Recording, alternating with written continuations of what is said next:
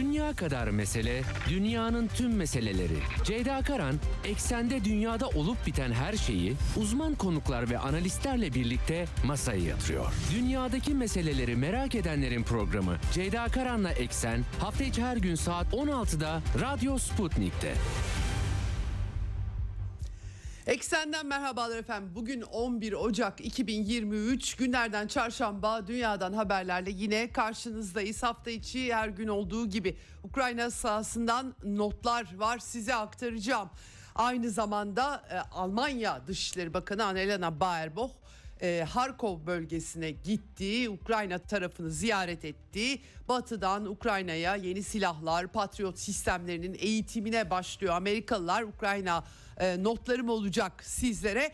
E, Amerika Birleşik Devletleri olsun, NATO olsun dikkat çekici bir biçimde hem Rusya'yı hem de Çin'i Dün e, Avrupa Birliği NATO toplantısı vardı. Yeni bir e, ortak bildiri imzası atıldı ve bu bildiride hem Rusya hem Çin tefek olunmuş gözüküyor. Notları aktaracağım yine sizlere ayrıca e, aslında pazartesi konuştuk. İsveç'in NATO üyeliği Türkiye ve Macaristan kaldı. Macaristan onaylayacak deniliyor ama Türkiye'den henüz fazla bir ses çıkmadı. Ee, İsveçliler Amerika ile bir e, savunma işbirliği müzakeresine tutuşmuş durumdalar. Cumhurbaşkanının açıklamaları var. Bu İsveç meselesi e, giderek çatallaşıyor ama e, tabii meclisten de belki kısa sürede onay çıkartılabilir. Biraz meçhul bir durum var ortada. Avrupa'dan notlar aktaracağım, Amerika'dan notlar aktaracağım e, sizlere. Yine Çin'den tabii ki notlarım var bugün.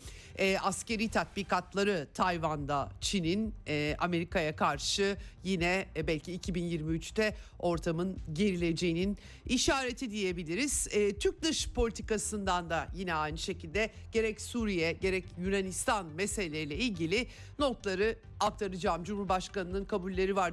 Dışişleri Bakanı Güney Afrika daha doğrusu Afrika e, turunda Brezilya'ya gitmişti. Brezilya tabii önemli çünkü Lula da Silva yeniden devlet başkanı olarak başa geldi. Fakat gelir gelmez e, daha 8 gün geçmeden 1 Ocak'ta yemin etti. İlk haftasında e, Bolsonaro taraftarları darbe kalkışmasında bulundular. E, kongre, devlet başkanlığı, yüksek mahkeme e, gerçekten ortalık karıştı. Aktarmaya çalıştım bu hafta ben de sizlere. Biraz daha yakından bakacağız bugün. E, Jose Marti Küba Dostluk Derneği'nin eski başkanı gazeteci Yiğit Günay konuğum olacak programın ikinci yarısında Latin Amerika meseleleri dendi mi e, Yiğit Bey aklımıza geliyor.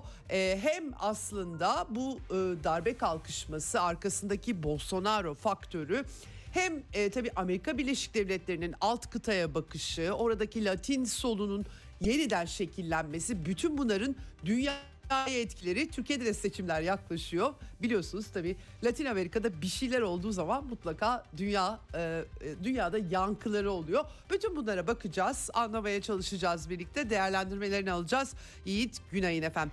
Ee, başlamadan yine frekanslarımızı tekrar edelim. İstanbul'dan 97.8, Ankara'dan 96.2, İzmir'den 91, Bursa'dan 101.4 ve Kocaeli'nden 90.2 karasal yayın frekanslarımız bunlar. Bunun dışında Sputnik Türkiye'nin web sitesi üzerinden, cep telefonu uygulaması üzerinden Türkiye'nin her yerinden bizi dinleyebilirsiniz. E, ayrıca e, radyomuzu Telegram üzerinden de dinleyebilirsiniz. Benim Twitter hesabı Ceydak e, hala düzelmiş değil ama e, elden geldiğince açtığım yedek hesaptan Ceydak yedekten e, radyo e, tanıtımlarını yapmaya çalışıyorum. Oradan da bizi e, Radyo Sputnik'e katılmanız, Telegram hesabınız varsa rahatlıkla takip etmeniz, dinlemeniz için yeterli diyelim. Başlayalım eksere. Dünya kadar mesele, dünyanın tüm meseleleri. Ceyda Karan, eksende dünyada olup biten her şeyi uzman konuklar ve analistlerle birlikte masaya yatırıyor. Dünyadaki meseleleri merak edenlerin programı Ceyda Karan'la Eksen hafta içi her gün saat 16'da Radyo Sputnik'te. Evet Ukrayna sahasında e, hareketlilik olduğu söylenebilir. E, aslında 2022'nin son birkaç ayı e, Bahmut, Artemovsk diye anılan bölgede Donetsk bölgesinde Donetsk bölgesinin yaklaşık yüzde 60'ı Halk Cumhuriyeti'nin eline ve Rusya birliklerinin tabii ki kontrolüne geçmişti ama geri kalan bölge aslında 2014'te Kiev'deki darbeden beri askeri olarak çok güçlendirilen bir bölgeydi. Kramatorsk, Slavyansk hattı. Burada Bahmut son dönemde çatışmaların, sert çatışmaların yoğunlaştığı yerde. Aynı zamanda Bahmut açısından önemli bir de Soledar e, e, kasabası ilçesi diyelim.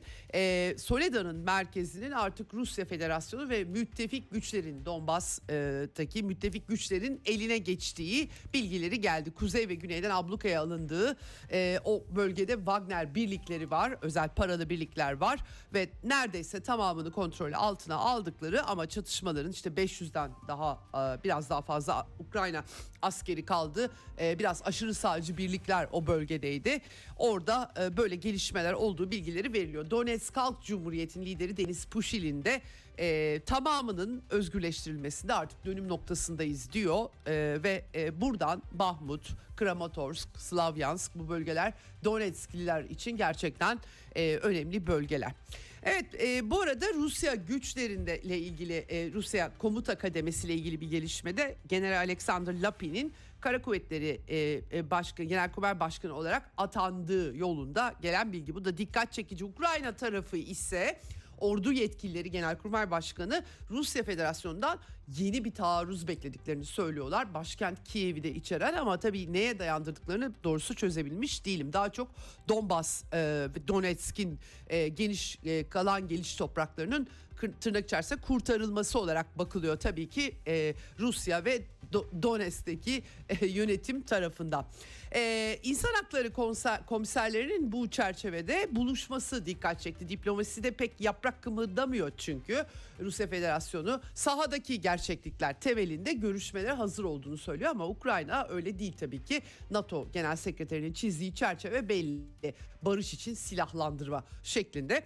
Şimdi bu koşullarda insan hakları komiserleri, kamu başdenetçi, ombudsman gibi bir şey hem Rusya'nın hem Ukrayna'nın e, Türkiye'nin arabuluculuğunda Türkiye Ombudsmanı Şeref Malkoç'un katılımıyla bir uluslararası konferans düzenleniyor Türkiye'de. Bu vesileyle Tatiana e, Moskalkova e, ve e, aynı e, zamanda da e, Ukraynalı mevkidaşı Dimitro Lubinets. Bunlar bir araya e, gelmişler.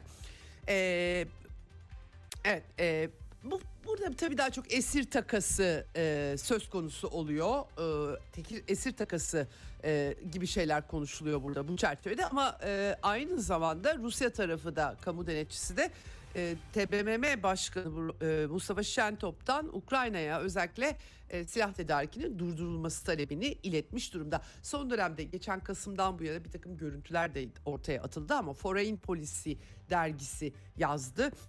Türkiye'nin misket bombası tedarik ettiği iddiaları var Ukrayna tarafına. E, Dimitri Peskov'a Kremlin sözcüsüne bunu sormuşlar e, ama e, o demiş ki yani pek çok yalan haber çıkıyor. Dolayısıyla e, dikkatli bir biçimde izliyoruz ama e, güvenilirliği konusunda net bir şey söylemek zor. Türkiye diyor tabii zaten bir NATO üyesi kendi yükümlülüklerini yerine getiriyor. Ukrayna'ya bayraktar e, sistemleri, mühimmatları zaten gönderiyor herkes biliyor. Ama bizim de ortaklık ilişkilerimiz var Türkiye ile diyerek çizmiş Rusya'nın bakış açısını Dimitri Peskov. Evet Ukrayna'da Zelenski bu arada dört muhalif siyasetçiyi vatan haini ilan etmiş. Bunlar arasında Eylül'de Rusya'ya e, ta- takas edilen neonazilerle takas etmişti Zelenski. Medvedçuk'u, Medvedçuk barışı bir arada yaşama önerdiği için Zelenski ekibi e, 2014 darbe ekibi tarafından vatan hainiyle itham edilmişti. E, dört isim e, tabii çok Avrupa Birliği'nin koşullarını yerine getiriyorlar herhalde Ukrayna'da. E, e, tabii e, yardımlar devam ediyor. En son Ukrayna Başbakanı Deniz e, e, Schmigel e, e, demiş ki yaklaşık bu yıl 17 milyar dolar almayı umuyoruz restorasyon için e, kentlerdeki işte binaların restorasyonu vesaire için. E, öyle bir şey ki 150 50.8 e, milyar dolar 150.8 milyar dolar o askeri operasyonu Rusya'nın başlatmasından Minsk anlaşmasının tamamen çöpe atılmasıyla birlikte başlamasından bu yana Ukrayna'ya sağlanan yardım miktarı. Bunun e, üçte bir üçte biri evet 48,5 milyar doları Ukrayna ordusuna verilmiş ki bu tabi neredeyse e, Rusya savunma harcamaları bir yıllık. O kadar çok silah vermiş Batılılar Ukrayna'ya hakikaten. Amerika Patriot sistemlerini Ukraynalı askerlerin eğitimi tabii eğitilmeden kapsamlı karmaşık sistemler Patriot verilme kararı alınmıştı. Bir batarya bir de Almanya göndermekten bahsediyor. Oklahoma eyaletinde Fort Steele Sil üstünde Ukrayna askerleri eğitilecek Patriot sistemlerini kullanmaları için teyit edildi Amerika tarafından. Ukrayna'nın e, e, en son Almanya'da benzer Ukrayna'ya yönelik açıklama yapmıştı. Dışişleri Bakanı Annalena Baerbock e, habersiz bir şekilde ya da güvenlik için herhalde haber vermedi açıklamadan Harkov'u ziyaret etmişler. Biraz güvenlik de alınarak tabii ki Ukrayna'ya tam de Amerika gibi zaten Annalena Baerbock tam Amerikan politikalarının Avrupa'daki uygulayıcılarından biri konumunda e, savaş e, karşısında Ukrayna'ya e, gereken silah yardımı vesaire, kış yardımı, jeneratör, transformatör, battaniye, yakıt vesaire her türlü yardımı sunacaklarını söylemişti. Bir e, Olaf Scholz'un açıklamaları da e, vardı en son dönemde artık biraz daha çekimser tutumdan vazgeçmeye başlamışlardı. E, 40 adet Marder e, zırhlı muharebe aracı göndereceklerini duyurdu. Alman ordusu e, ve ordu çevreleri de biraz şaşırmış. Çünkü ellerinde yeterli yok bu. E, var, var olanların da yarısı çalışmıyor diyorlar. Bir de tabii e, üretici şirketin Rheinmetall'in stoklarında nasıl sağlanacak bunlar biraz tartışmalar olduğu anlaşılıyor. Leopard tanklarından, muharebe tanklarından göndermeyeceğiz demiş Almanya şansölyesi. İsveç e, Archer topçu sistemi tedarik etmeyi planlıyormuş. Yani hepsi ediyor aslında etmeyen yok. Ee, e, İsviçre biraz son dönemde böyle biz tarafsızız diyerek aradan biraz çekilmiş vaziyetteydi. Letonya'nın Dışişleri Bakanlığı açıklama yapmış. Bizim dış politika önceliğimiz Rusya'nın bozguna uğratılması diye. Evet Bal- Baltıkların genel olarak durumu böyle. Macaristan Dışişleri Bakanı ise e, Ukrayna'daki çatışmanın güvenlik durumlarını etkilediğini e, dile getirmiş. Macaristan Avrupa içerisinde bütün olup bitenlerden rahatsız olan e, durum e, ülkelerin başında geliyor. E, bu iş sadece tabii Rusya ile sınırlı kalacak mı? 2022'de e, Minsk anlaşmaları, 2015 tarihli anlaşmalar BM onaylıydı ama uygulanmadı. Çöpe atıldı e, ve yeni bir çatışmanın başlangıcında Rusya Federasyonu'nun askeri operasyonu geldi. Öncesinde Amerika ve NATO'ya iki önemli öneride bulundu Rusya güvenlik mimarisiyle ilgili. Onlar da kabul edilmedi. E, Amerikan tarafı biz nasıl istiyorsak öyle olacak bu işler. Onun dışında bir şey olamaz tavrı takındı. E, ama bu iş böyle kalacak mı? Bu işin bir de Asya ayağı var konuşuyoruz. 2023'te hep beraber göreceğiz nereye evrileceğini. Hatta işte bu ay sonlarına doğru da Amerikan Dışişleri Bakanı'nın Pekin ziyareti var. Öncesinde ardarda arda Amerikan Dışişleri Bakanlığı'ndan açıklamalar geliyor. Özellikle de e, son açıklamada Rusya'ya herhangi bir biçimde güvenlik yardımı e, yapılmasını çok yakından takip ediyoruz. Siz bizim istemediğimiz tarzda Rusya'ya destek veremezsiniz tavrı e, takılmış. Bali'de görüşmüştü Çin ve ABD liderleri. Bali görüşmesinde açıkça ilettik biz Çin tarafına. Sakın ha diyor. Öyle söylüyor Amerika'nın tutumu bu.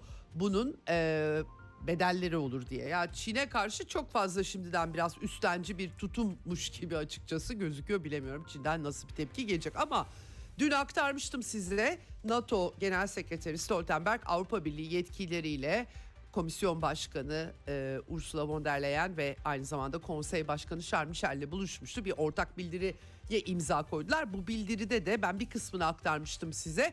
Rusya ve Çin'e karşı e, işbirliğini arttırıyorlar efendim Ukrayna'ya tabii full destek orada bir şey değişmiyor. Ortak bildiri NATO karargahında e, yayınlandı bu bildiri. Aslında bu çok hani yani vay NATO AB ile ortak bildiri e, imzalıyor filan hani daha yakınlaşacak daha nasıl yakınlaşacak zaten AB üyeleri bir şekilde NATO üyesi dolayısıyla e, e, yani biraz böyle herhalde güç sergileme birlik sergileme olarak almamız e, mümkün bunu. Ee, Ukrayna'daki özel operasyon uluslararası hukukun ihlali anlamına geldiğini söylemişler. Ne güzel Minsk anlaşmaları da uluslararası hukuktu. Üstelik BM Güvenlik Konseyi onaylıydı ama onu uygulamadılar. O uluslararası hukukun ihlali olmadı.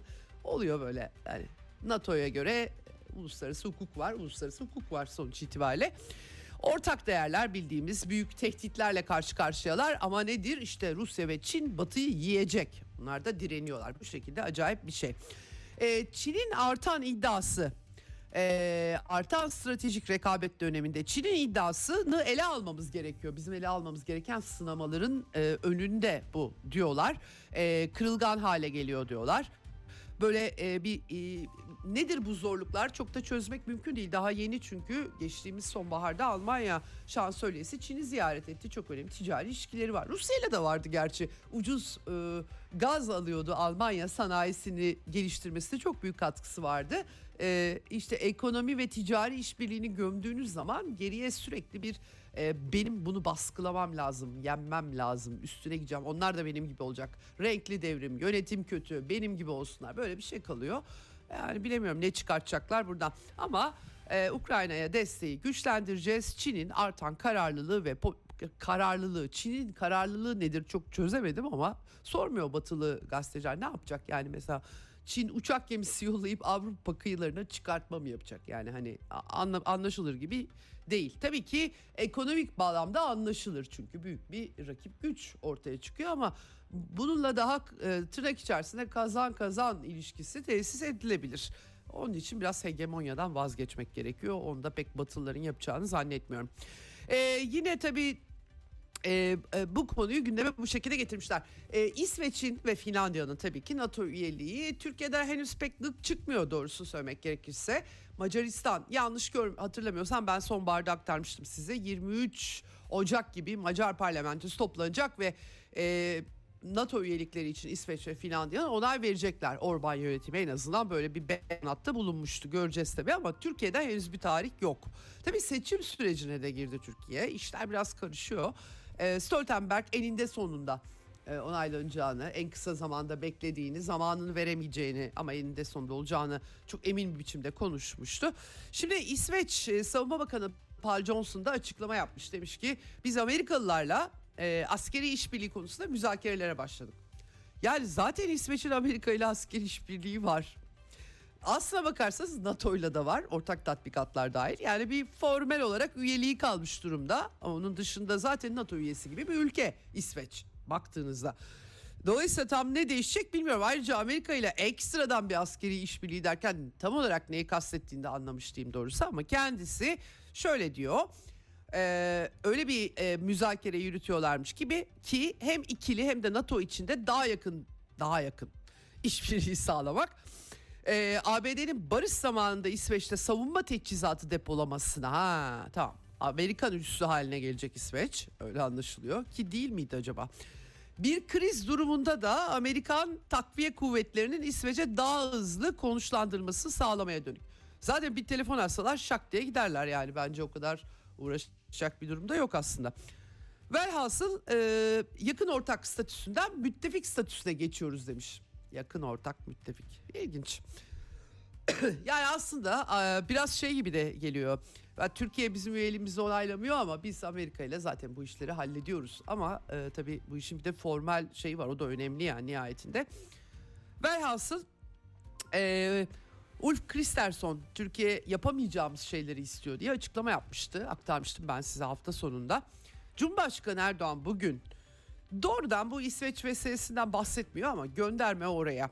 Diyor ki bir e, toplantı ombudsmanlık konferansı işte bu Rus ve Ukraynalı temsilcilerin de bu vesileyle buluştu. Demiş ki Cumhurbaşkanı e, işte Türkiye yüzyılı işte Türkiye'nin Suriye, Filistin, Yemen vesaire ihlallerle karşısındaki tutumu e, salgın dönemindeki bencillikler bakıyorum bunlar klasik şeyler göçmenlere yabancılara nefret. Hı. Bugün NATO'da, Avrupa Konseyi'nde veya BM çatısı altında beraber olduğumuz bazı ülkeler Türk adaletinden kaçan haydutların sığınağı haline dönüşmüştür. Ee, PKK, PYD, işte FETÖ diye e, anılan cemaat yapılanmasının e, İsveç'teki bir takım isimlerin iadesini istiyor Ankara. Tabi burada İsveç'e de haksızlık yapıyorlar çünkü zaten Amerika ve Almanya başta olmak üzere pek çok Avrupa Birliği ülkesinde muhalifler bulunmakta o da biliniyor. Ee, bir böyle alttan bir yoklama gibi bir mesaj olarak Cumhurbaşkanı'nın sözlerini bu tartışmalar ışığında okumak mümkün gibi gözüküyor. Evet. Avrupa'dan birkaç not aktarayım size. Fransız hükümeti e, emeklilik yaşını 64, 65 diyorlardı. Bir yaş indirmişler bir tık. 64 olacakmış. E, aktarmıştım size emeklilik reformu tartışmaları. E, 8 sendika bir araya geldiler 19 Ocak'ta grev çağrısı yaptılar. E, şimdi tabii bu büyük bir tartışma öteden beri Fransa'da ve Fransa'nın devrimci her ne kadar dış ilişkilerde öyle olmasa bile kendi içerisinde bu tarz hak meseleleri söz konusu oldu mu daha devrimci bir Fransa görebiliyoruz. Tabii muhalefete e, tabii insanlara işte e, en düşük emekli maaşı 1200 euro çok da Avrupalılar açısından 1200 euro e, bizim için çok büyük paralar da Avrupalılar için de öyle değil aslında ama onlarda da böyle asgari ücretin e, yüzde 85'ine yükseltilmesi emeklilik maaşının falan böyle tartışmalar var 1200 dolar olması gibi en düşüğü. E, bunların eşliğinde bunlarla biraz böyle hani e, soslandırarak diyeyim herhalde e, emeklilik yaşı e, 64 olarak ortaya koymuşlar. Bakalım grev ne olacak? İşte dediğim gibi 8 sendika 19 Ocak'ta bir günlük grev yapacaklar ama e, e, herhalde bu sefer artık Macron yeni de iktidara geldi geçen sene bileklerini büker. Evet Polonya'da yüksek gaz fiyatları yüzünden en eski porselen e, fabrikası e, efendim e, iflas etmiş. E, şimdi Polonya'yı Polon lehçe okumak da çok zor sesli harfler olmadığı için ama e, Krzysztof porselen fabrikası bu e, Sersanitle e, fayans üreticisi aynı zamanda çok tanınmış. Aslında biraz bu porselenlerle ilgilenenler bilirler bunu. E, pandemi sırasında falan başlayan bir sorun ama tabii ki en son Rusya'ya açılan enerji savaşında Polonya'da ucuz enerjiden olan ülkelerden birisi tabii. Evet Amerika'da enflasyonla mücadele, merkez bankalarının bağımsızlığının önemi vesaire biraz daha düzeldi Amerika'da e, işler. E, yine açıklamalar, e, Stockholm'de daha doğrusu yapmış açıklamaları merkez bankaları toplantısında klasik bildiğimiz liberal ekonomilerin bizim bağımsız merkez bankalarımız olunca daha iyi oluyoruz söylemlerinin yeniden ortaya atıldığı. Efendim e, asıl Amerika'da tabii ki dün aktardım size Joe Biden'ın kişisel ofisinde gizli devlet belgeleri bulunması. Şaşırmış Biden öğrenince aa nereden çıktı bunlar acaba neler bilmiyorum ben filan şeklinde. Tabii Trump'ın geçen yaz e, Mar-a-Lago e, Florida'daki e, malikanesi basılıp orada devlet belgeleri bulunduğu için tabii Cumhuriyetçiler de bu ne perhiz bu ne lahana turşusu diyorlar ama Biden yani ben bilmiyorum ki nereden gel gelmiş olabilir o belgeler e, ulusal arşivlere teslim edilmiş yani büyük bir şey çıkacağını çok e, beklemek mümkün değil doğrusu. Ama e, iddialara bakılırsa tabii CNN gibi e, kanallar e, bu belgeler arasında Ukrayna, İran, e, Britanya ile Britanya ile ilgili yani dış politikada belki gizlilik statüsü kaldırılmışlar da var içlerinde. Ama e, yaklaşık e, 4 kadar kutudan bahsediliyor. Bunlar varmış. Amerikalılar e, tabii Amerikan liberal medyası Trump'a yaptığı muameleyi Biden'a e, yapmıyor. Dolayısıyla çok bir şey çıkacağını da zannetmiyorum. Bir süre tartışırlar. Evet e, şimdi e, Kuzey Amerika Liderler Zirvesi de yaptılar bu arada Amerika'da. E, Meksika Devlet Başkanı Obrador da katıldı. Kanada Başbakanı vesaire. E, Meksiko City'de bir, araya geldiler. Daha çok böyle göç meselesi Amerika'yı en çok ilgilendiren tarafı açıkçası o. Ama Meksika lideri Obrador da biraz anti-Amerikan tırnak içerisinde ucundan kıyısından genel söylemlerde giden bir lider. Ee, Amerika'da uçuş sorunu havada kaos diyorlar. Yüzlerce uçuş iptal etmişler çünkü e, uyarı sistemi arızası çıkmış ortaya. E, hakikaten e, büyük bir problem hava ulaşımı açısından. E, son not olarak Amerika'dan onu aktarayım. Evet Çin'le ilgili notlar. E, şimdi Amerika Amerika daha yeni yılı Tayvan Boğazı'na gemi yollayarak e, açmıştı. Çin'de tatbikat gerçekleştirdi. Son günlerde daha doğrusu devam ediyor. Tabii e, öfkeli Çin bu işlerin böyle açılmasından e, e, aynı zamanda e, Anthony Blinken'ın yeniden bir Pekin'e gitmesi lazım Amerika-Çin ilişkilerinin rengini okuyabilmemiz için ama e, yıla e, böyle biraz daha sorunlu başladığımız söylenebilir. Tayvan'la birlikte yeni e, böyle tatbikatlar vesaire gibi işlere yönelmelerine dair uyarıda bulunmuş. Çin Halk Kurtuluş Ordusu daha doğrusu diyor ki biz bu tatbikatları uyarı için yapıyoruz diyor. Göreceğiz bakalım nasıl şekillenecek. Çin'le ilgili bir Covid e, e, meselesidir gidiyor. Ee, Avrupa Birliği uçak seferleri e, konusunda anlaşmış. Çin'den Avrupa'ya gidecek olan uçak seferleri e, negatif sonuçlu test istiyorlar. Daha önce yapılmış. Yine koruyucu maske takılması. Yine Çinlilere bir tabii Çinliler ayrımcılık olarak bu durumu e, nitelendiriyor. Çin Dışişleri Bakanlığı Sözcüsü Wen, e, Wang Wenbin e, bu tarz kısıtlamalara karşı çıkıyoruz diye bir açıklama yapmış durumda. Çin açıldı artık tabii 8 Ocak itibariyle artık Çin'in içerisinde de müthiş bir hareket var. Üretim başladı. Yurt dışına da açılmış durumda. Bunun canlandıracağı e, ekonomiye bakılıyor. Avrupa'da niye böyle bir adım atıyorlar şimdi? Hani tabii ki sağlık kaygıları da olabilir ama Avrupa'da da problem var. Covid ile ilgili, Covid varyantları ile ilgili, griple ilgili hakikaten enteresan bir e, durum çıkıyor. Evet, e, şimdi e, Türk dış politikasından başlıkları son olarak aktarayım. E, bir e, Ege Denizi ile ilgili e, bir e, önemli not var. E, Türk karasularına sürekli göçmenler itiliyor. 2022 senesinde %57 oranında artmış bu. Yunanlar habire göçmenleri e, ittiriyorlar. Bu konuda e, rakamlar ortaya konulmuş. Rapor yayınlanmış. Uluslararası İnsani Yardım Kuruluşu Aegean Boat Report Norveç merkezli bu kuruluş buradan çıkıyor. Ee, Amerikan Dışişleri Sözcüsü'nün dünkü basın briefinginde Suriye'de Kürtler ve YPG'nin müttefik mi yoksa Türkiye'nin nitelediği gibi terörist mi olduğu sorusunu yanıtlamış. Ee, Türkiye'deki durum biraz karmaşık diyor. İnkar edilemez bu durum diyor. Tabii daha fazla terör saldırısına maruz kaldı diyor. Güvenlik kaygılarını gidermek için Türkiye ile birlikte çalışmak istiyoruz. Suriye'deki ortak mücadelemizi sürdürürken bu endişeleri gidermek için e, bunu yapılması gerektiğine yine IŞİD'le mücadele. Suriye'deki ortak Amerika Suriye'deki mücadelesi ne diye her, en başta sormak lazım. Rejim devirmek tabii ki herhalde ortak olarak görüyor Türkiye'yi. Moskova'da yapılan görüşmelerden rahatsızlıklarını dile getirmişlerdi. Amerikan tarafı bunu biliyoruz. E, Cumhurbaşkanı bu arada Irak Başbakanı Sudani ile Muhammed Şia Sudani ile bir araya gelmiş. Telefonda daha doğrusu görüşmüş. E, orada da yine e, e, Irak'ın kuzeyinde Kuzey Irak'taki e, PKK e, mevcudiyetinden yakınmış güvenlik menfaatleri karşılıklı e, bunları dile getirmiş. Böyle bir durum e, var. Bir de İsrail Cumhurbaşkanı Herzog Cumhurbaşkanı Erdoğan'ı İsrail'i ziyaret etmeye davet etmiş. Türkiye'nin yeni büyükelçisini kabulünde uzun süre sonra ilk defa bir kariyer diplomatı nihayet atılmıştı, atanmıştı. Ee, e, bir de tabii bütün bu davetler biraz şeyden kaynaklanıyor yani e, tam da Netanyahu hükümeti bu hafta konuştuk. Ee, biraz aşırı sağcı ve aşırı dinci. Ee, Ben Givir, e, İtamar Ben Givir, Ulusal Güvenlik Bakanı'nın Mescid-i Aksa'ya gitmesi, ziyaret etmesi e, bunu baskın olarak görüyor e, Filistin tarafı ve Müslüman dünya. E, enteresan bir davet olmuş.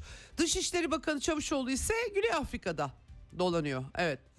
Ee, bakıyorum nerelere gitmiş. Bir sürü yere gitmiş. Sahra altı Afrika. Tabii buralarda tabii ticaret gelişiyor Türkiye'nin. Onun anımsatmak gerekiyor.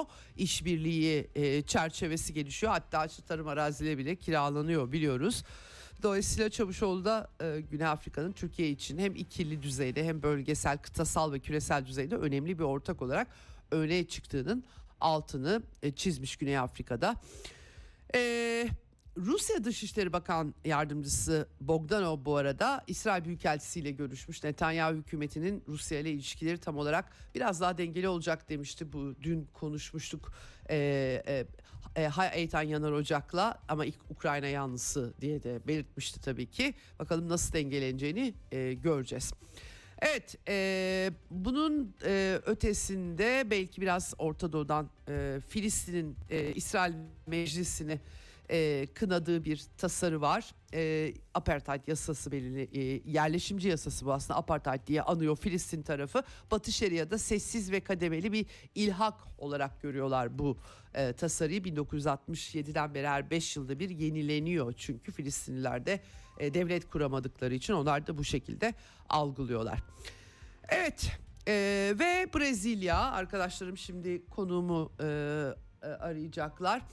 Öncesinde bir anımsatma belki yapabilirim. 30 Ekim e, tarihinde Brezilya devlet başkanı seçimli, başkanlığı seçimleri yapıldı ve Lula da Silva eski solcu lider 21. yüzyılın başlarında iki dönem devlet başkanıydı. Sonra koltuğu e, yardımcısı Dilma Rousseff'e devretti ama o bir hibrit darbeyle katakulliyle devrildi.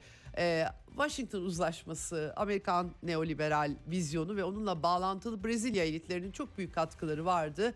E, ve üçüncü kez de darbeden sonra e, e, Lula tekrar başkan olmak istediğinde hapse tıkıldı.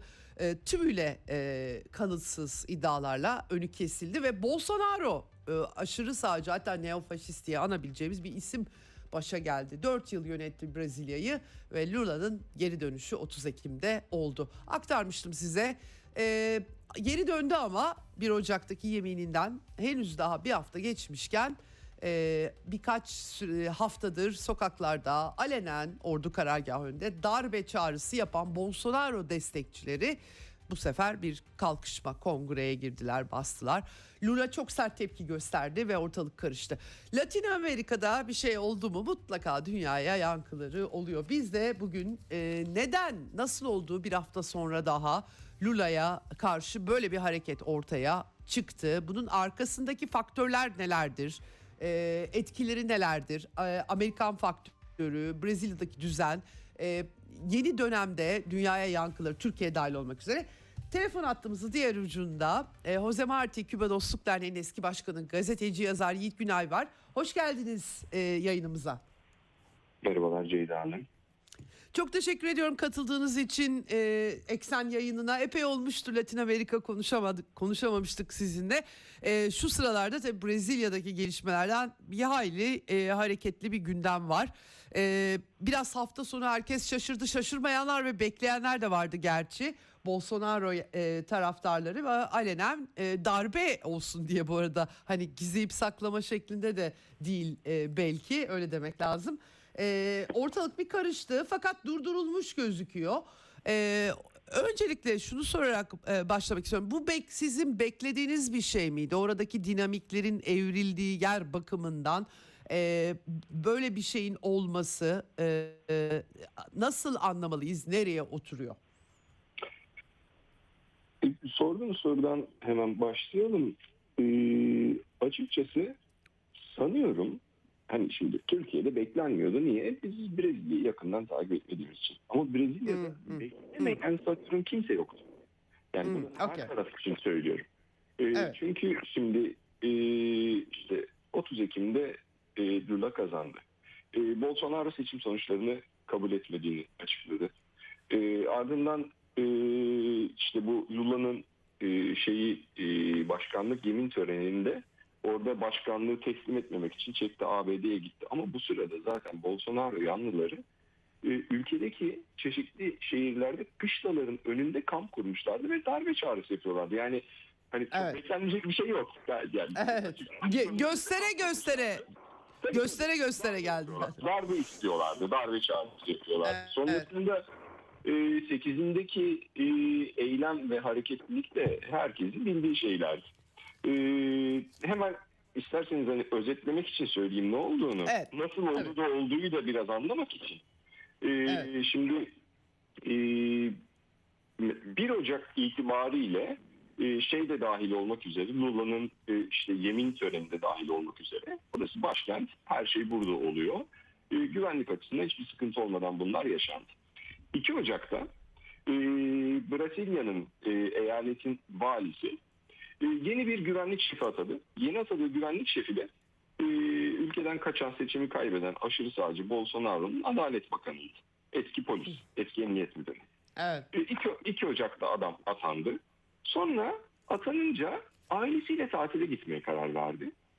Evet. Ee, bu arada e, sürekli örgütlenmeye başlandı. Hafta sonu olacak e, yürüyüş. Yürüyüş için geldiler. Cumartesiden itibaren toplanmaya başladılar. Gidecekleri yer belli. E, top, yürüyüş başladı. Yürüyüş e, 4,5 kilometre civarında yanılmıyorsam e, yürüdükleri rota. Bütün yürüdükleri yol boyunca yanlarında askeri polis eşlik etti kitleye. Hiç müdahale Evet. olmadı. evet. Vardılar meydana.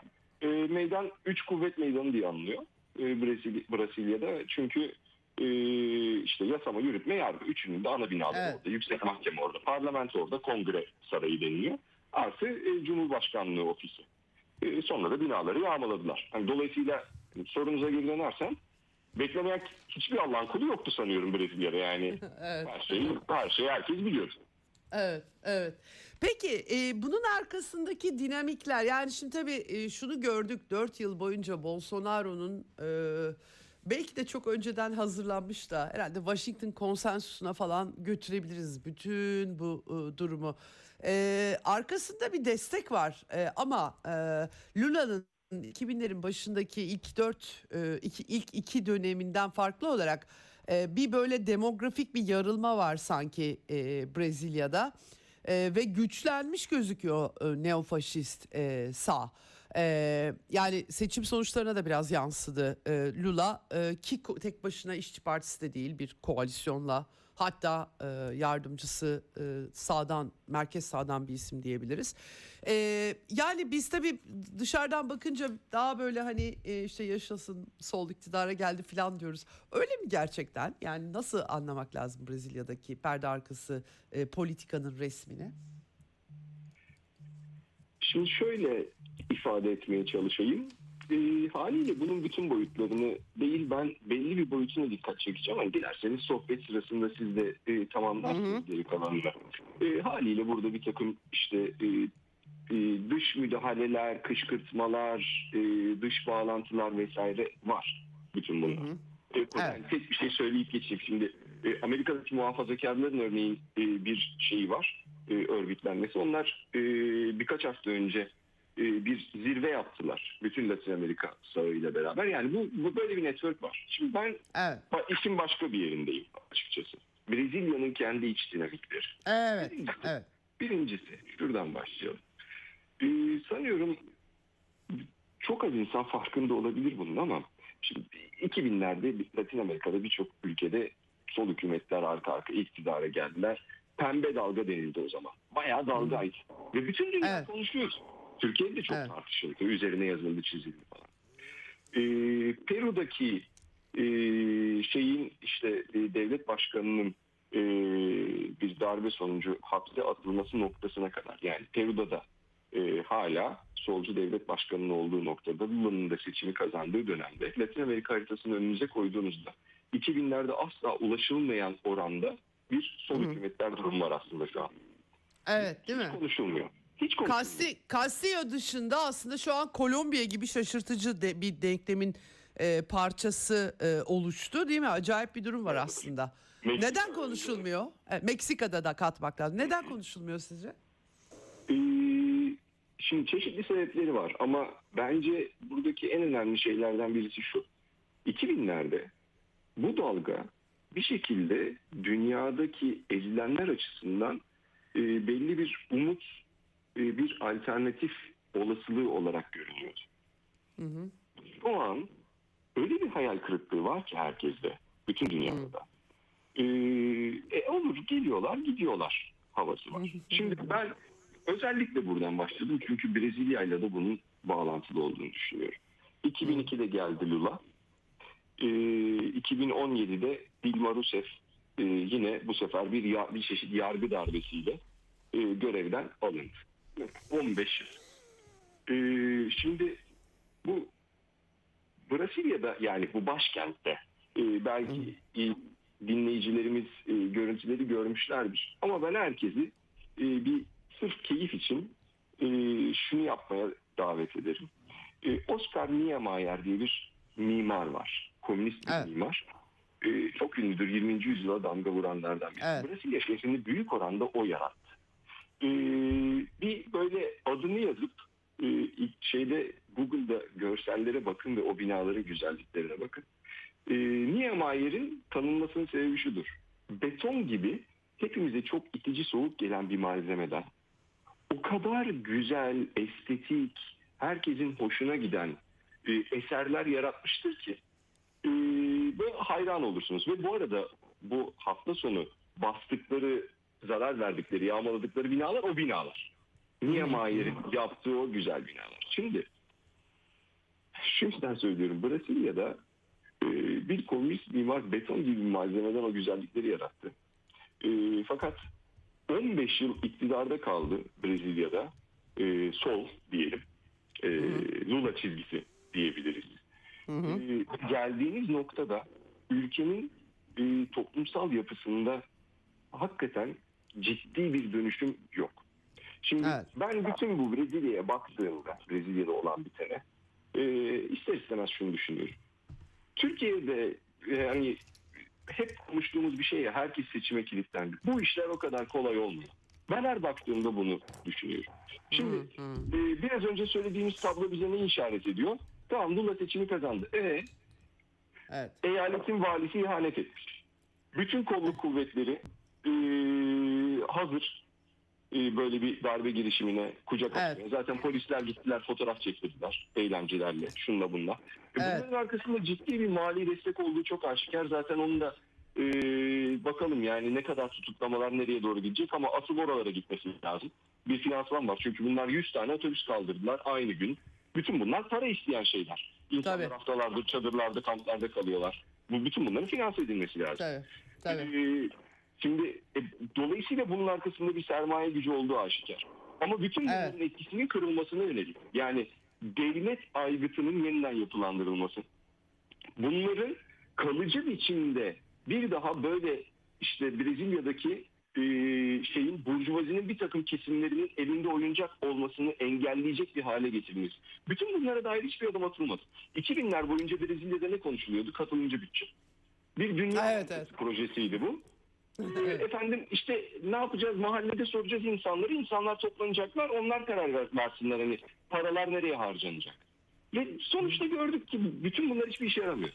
Yani siz e, ülkedeki e, bu gücü esas elinde tutan sermaye kesimlerinin e, bu güç kaynaklarını e, engellemedikçe, buraya darbe vurmadıkça, ülkede köklü dönüşüm sağlamadıkça Hı hı. e, o kadar kolay olmuyor bu işler. Seçim kazanırsınız, e, meclisi basarlar. Belki ileride başka bir darbe olasılığı olacak çünkü e, şu an bir, bir başka mesele de bu.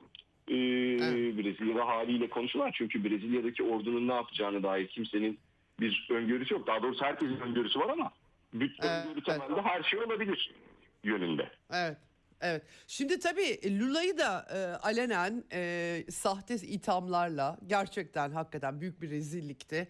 Bolsonaro'nun kazandığı seçimler e, adamı hapse tıktılar. Yani bunun arkasında Brezilya oligarşisi e, işte agribusiness dediğimiz ya bir sürü rengi var tabii ki.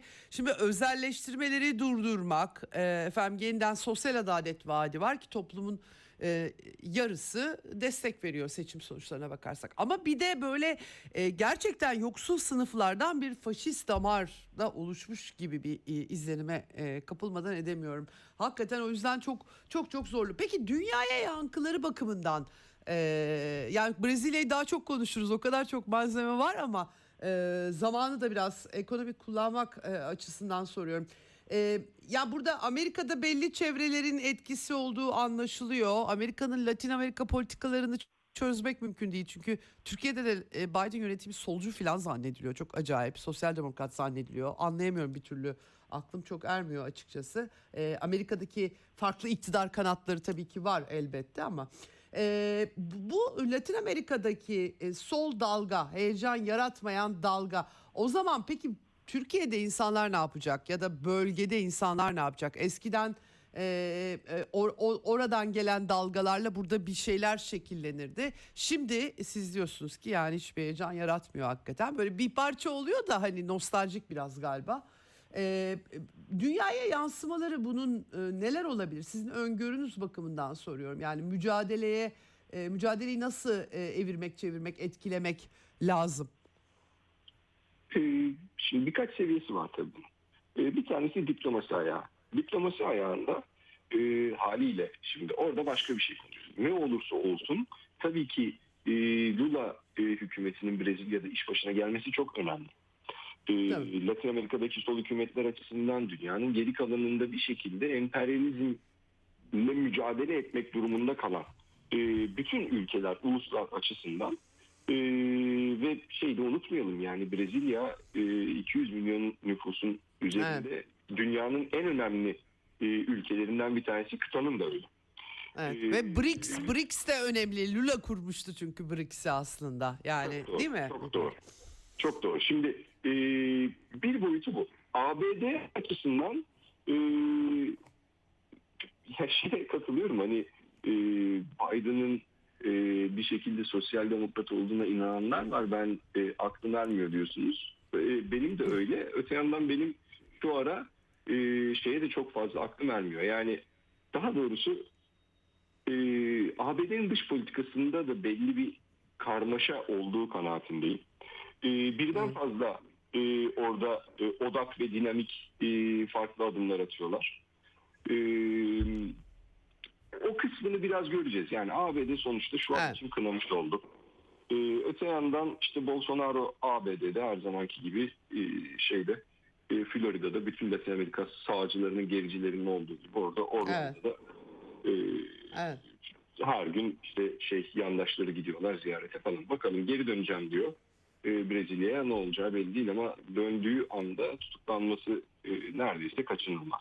Evet. E, şimdi evet. sorumuzu nasıl e, vurgusu olan yani bizim bölgeye e, ne yansıması var e, bunun konusunda e, hani şahsi e, kanaatim naçizane şöyledir.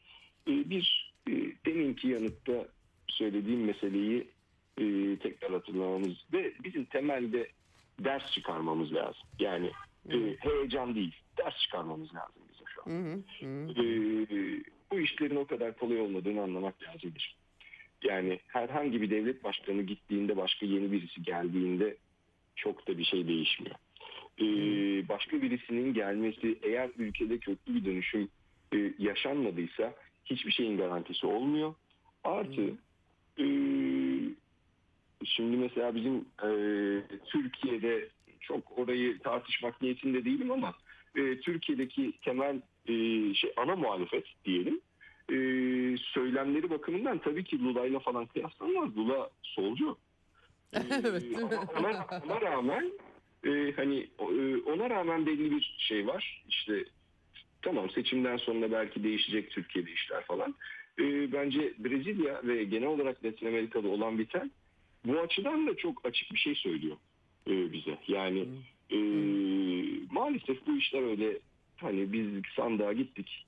E, Lula da ucu ucuna kazandı şimdi. Türkiye'de muhtemelen seçim sonuçları bilmiyoruz ama benzer bir şekilde çıkabilir. Evet. Evet. Çok evet. çok bir şey çok bir şey ifade etmeyebilir bütün bunlar. Maalesef Evet. bugün dünyasında ve bu düzende öyle kolay oturduğumuz yerden gidelim de bir gün sandıkta oyumuzu verelim denildiğinde işler e, değişmiyor. E, çünkü bakın işte gördünüz yani e, seçimi kaybettiler E, ama haftalardır örgütleniyorlar ve darbe Evet. yapmaya çalıştılar. Evet. Evet. Şimdi bu e, Brezilya'da yaşanan bir şey de değil. Dünyanın birçok yerinde benzer şeyler var. İşte daha öncesinde Peru'yu konuştuk ki o karardan beri şu an Peru'da onlarca ölü var. Çok ciddi bir mücadele sürüyor Evet. e, Evet. Peru'da. evet. E, ve dünyanın başka yerlerinde de e, e, bunun yani devlet aygıtı var, e, ordu denklemi var. Bir de e, Türkiye tarihi açısından da Brezilya ile benzerlikler taşıyan bir ülkedir. Yani e, Brezilya'da ciddi darbe geçmişi olan bir ülke. E, çok aslında doğal kaynakları açısından, ulusal kaynaklar açısından çok zengindir. Aynı Türkiye gibi. E, buna rağmen e, gelişme, kalkınma e, yolunda çok fazla tökezlemiştir. Aynı Türkiye gibi. Çok uzun Evet. yıllar bir, bir sürü insan ne bileyim ülkenin içinde silahlı mücadele vermek zorunda kaldı. Yasa dışı örgütler, dik- şeyler, dikta rejimleri vesaire. E, dolayısıyla oturup ders çıkarmak gerekir gibi geliyor bana. Temelde Peki. bence bizim cephemizdeki şeyi bu. Sonucu budur. Evet. Çok çok teşekkür ediyorum e, Yiğit Günay değerlendirme için. Takip etmeye devam Rica edeceğiz. ederim. Ders çıkartmaya çalışacağız ya da ders çıkartmasına, çıkartılmasına hizmet etmeye çalışacağız bize. Çok teşekkür sağ olun. İyi yayınlar ben teşekkür ederim. İyi günler dilerim. Evet Brezilya'da şimdilik ortalık yatışmış gibi gözüküyor ama hakikaten Yiğit Güney'in de işaret ettiği gibi bir içten içe kaynama hali olduğunu da söylemek, belirtmek gerekiyor. Ee, bugünlük bu kadar Eksen'den. Yarın görüşmek üzere. Dünya işlerinde. Hoşçakalın. Ceyda Karan'la Eksen sona erdi.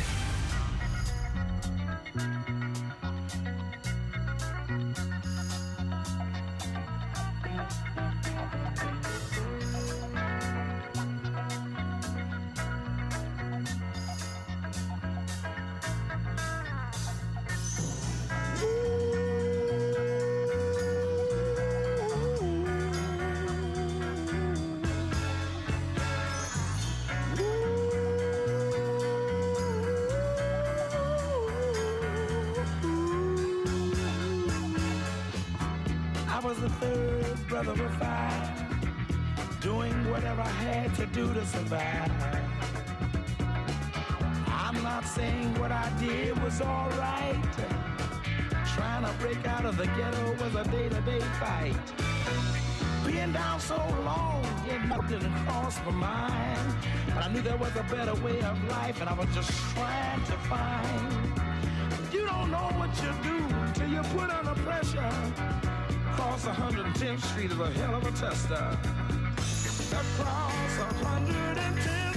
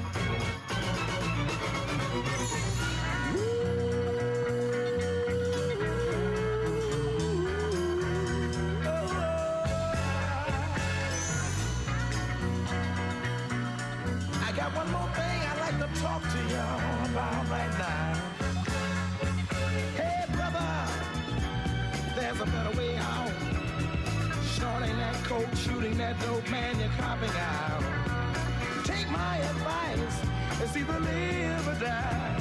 You got to be strong if you want to survive. The family on the upper side of town will catch hell if, without a ghetto around. In every city you'll find the same thing going down. Harlem is the capital of every ghetto town. Let me sing it. Across 110th Street, pimps trying to catch a woman that's weak. Across 110th Street, wishes won't let the